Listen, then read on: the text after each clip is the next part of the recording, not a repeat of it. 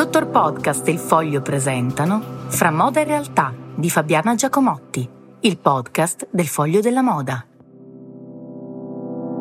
Devo dire che ho pensato un paio di giorni prima di fare questo podcast. Fra l'altro, buongiorno, questa puntata di Fra Moda e Realtà l'ho dedicata alla richiesta d'anni di Diora Valentino. Ci ho pensato un po' perché mi sembrava di sognare, perché nella classifica degli autogol questo si piazza sicuramente ai primi posti. Un po' perché per fare una riflessione degna del nome e non semplicemente dare la notizia, Avrei voluto avere qualche commento vero e ufficiale, capire come fosse andata la faccenda. Ho chiamato anche l'assessorato del comune di Roma, l'ufficio di Alessandro Onorato, che mi ha detto di non saperne niente. Ho chiamato Valentino, che ha risposto ufficialmente con un no comment, e lo stesso ha fatto Dior. Ecco, per chi si fosse perso il caso della settimana, ecco i fatti.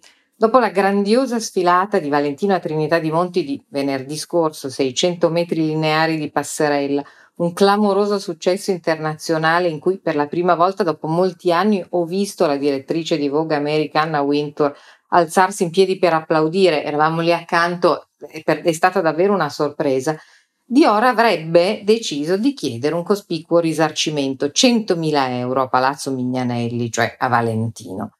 Uso il condizionale perché nessuno ancora ufficialmente conferma. La notizia di questa richiesta di danni è stata pubblicata da WWD Women's Wear Daily, centenaria Bibbia della moda per addetti ai lavori, e si è diffusa rapidamente a livello internazionale, un po' per il gesto inatteso, molto per le due griff coinvolte, soprattutto per il passato comune dei due direttori creativi, Maria Grazia Chiuri di Dior, che fino al 2016 firmava Valentino insieme con Pierpaolo Piccioli.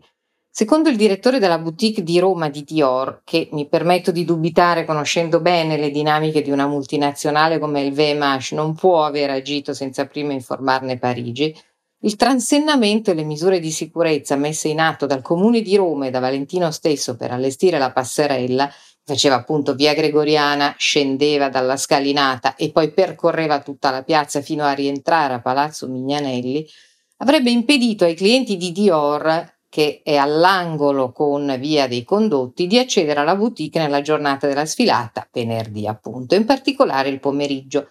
Il danno, che sarebbe difficile da quantificare anche guardando ai dati storici, sarebbe comunque stato calcolato in 100.000 euro, appunto, pagabili entro 15 giorni, pena il ricorso alle vie legali.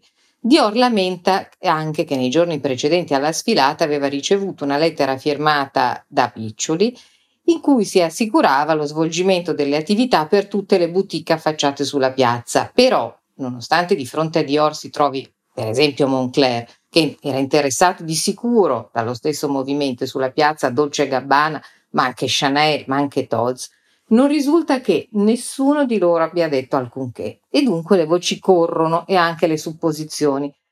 Perché una Maison Golia grande come Dior, 64 miliardi di euro di fatturato, se la prende con un relativo Davide come Valentino, che non ne totalizza neanche due, per un mancato guadagno addirittura ipotetico di 100.000 euro, non ha molto senso anche dal punto di vista della comunicazione.